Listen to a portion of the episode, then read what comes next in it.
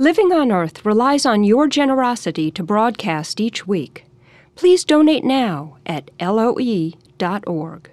Life on our planet is incalculably diverse, with organisms that have evolved to fill every available habitat.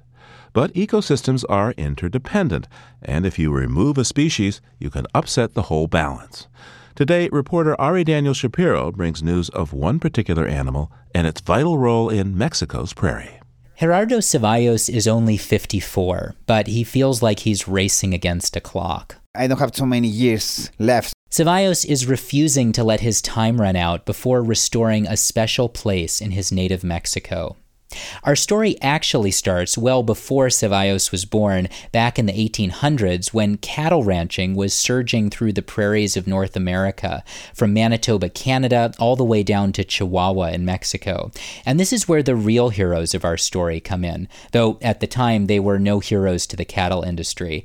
I'm talking about Cynomys ludovicianus, or black-tailed prairie dogs. Prairie dogs are really nice animals. They are the size of a relatively large cat. They're a kind of squirrel that can stand on two legs to survey the grasslands for predators, and prairie dogs thrived in North America. Probably 30 billion prairie dogs used to live in those grasslands. But ranchers came to believe that prairie dogs were competing with their cattle for grass, and that cows and horses were breaking their legs by stepping into the prairie dog burrows.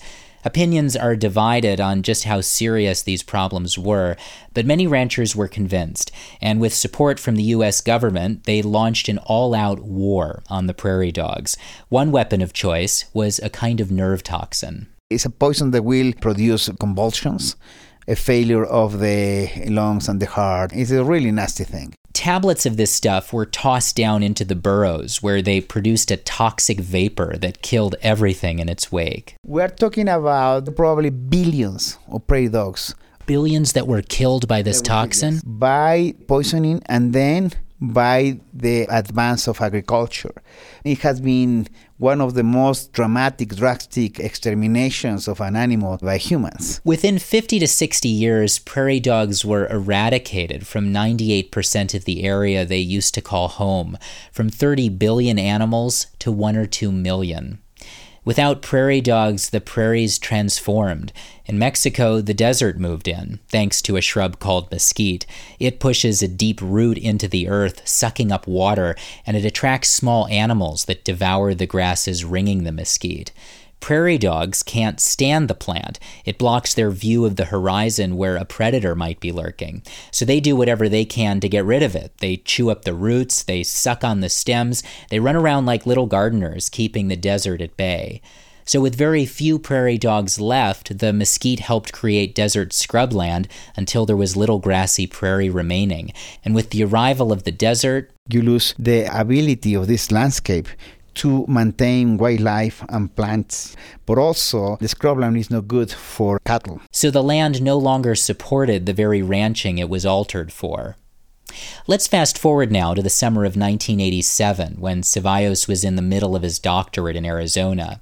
He and his wife were driving back to Mexico through what used to be the grasslands in Chihuahua, an area he'd never visited before.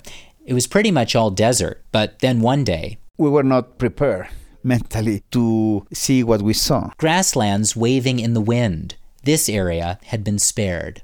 It was mind blowing because all the way to the horizon, there were prairie dogs and prairie dogs and prairie dogs. And then the next day, we saw badger. Badgers are very rare in Mexico. Golden eagles were also very rare in Mexico. And we saw more than 20 there in one single day. It hit me immediately the idea that prairie dogs should have some role. Some role in making the prairie possible.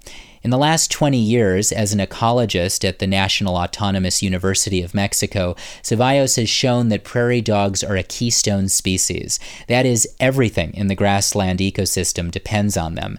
Their burrows provide shelter for small mammals. Predators like coyotes and hawks feed on prairie dogs.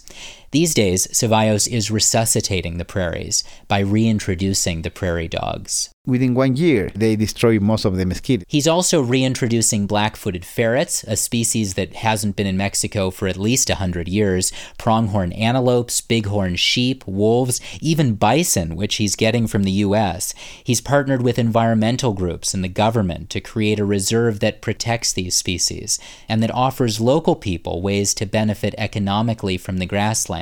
A good scientist has to do good research but then has to translate it into action. There is no way that we can continue just being like historians, recording all the things that we're losing, instead of becoming actors.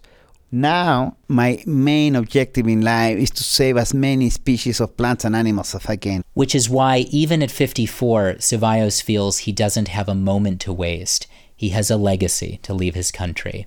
For Living on Earth, I'm Ari Daniel Shapiro.